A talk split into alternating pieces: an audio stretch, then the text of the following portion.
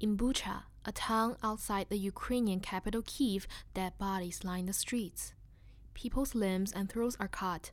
Women were reportedly raped and killed in front of their children. Many human rights observers say these attacks, allegedly perpetrated by Russian soldiers on civilians, constitute war crimes. Ukrainian President Volodymyr Zelensky is demanding that those responsible for what is happening in Bucha and other parts of Ukraine be brought up on war crimes charges. The Russian military and those who gave them orders must be brought to justice immediately for war crimes in Ukraine. Zelensky spoke before the UN Security Council on Thursday, suggesting the UN should learn from the Nuremberg trials after World War II to prosecute the war crimes. Professor George Annas from the Boston University School of Public Health explains the history of Nuremberg Tribunal that grew out of the Holocaust in World War II when 6 million Jews and other civilians were systematically killed. During the war, while the war was still going on, uh, President Franklin Roosevelt and Winston Churchill and Stalin issued a, a declaration that said that they were going to try the Germans for war crimes after the war was over. Using the uh, Palace of Justice in Nuremberg, uh, the four major allies held a joint international criminal trial.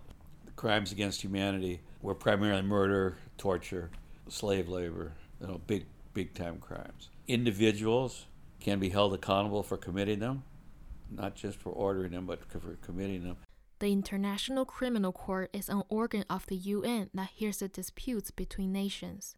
The top war crimes prosecutor for the ICC has already traveled to Ukraine to investigate. It would really be a major undertaking to uh, bring Putin to an international war crimes trial. I mean, the first thing, you can't have a trial while the war is still going on. You got to stop the war. And the International Criminal Court has never dealt with any of the major powers in the UN, any of the members of the Security Council. All right, not that it can't, but that would be a big thing. War crimes are rarely prosecuted.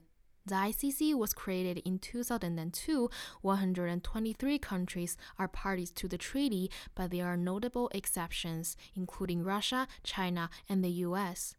Professor Annas says it might be a chance for the United States to join it. I actually think the United States should take advantage of this time in history to change its mind and say, yes, we support the International Criminal Tribunal, and the first person we should try is Putin. For WTBU and BU News Service, I'm Dorothy Du.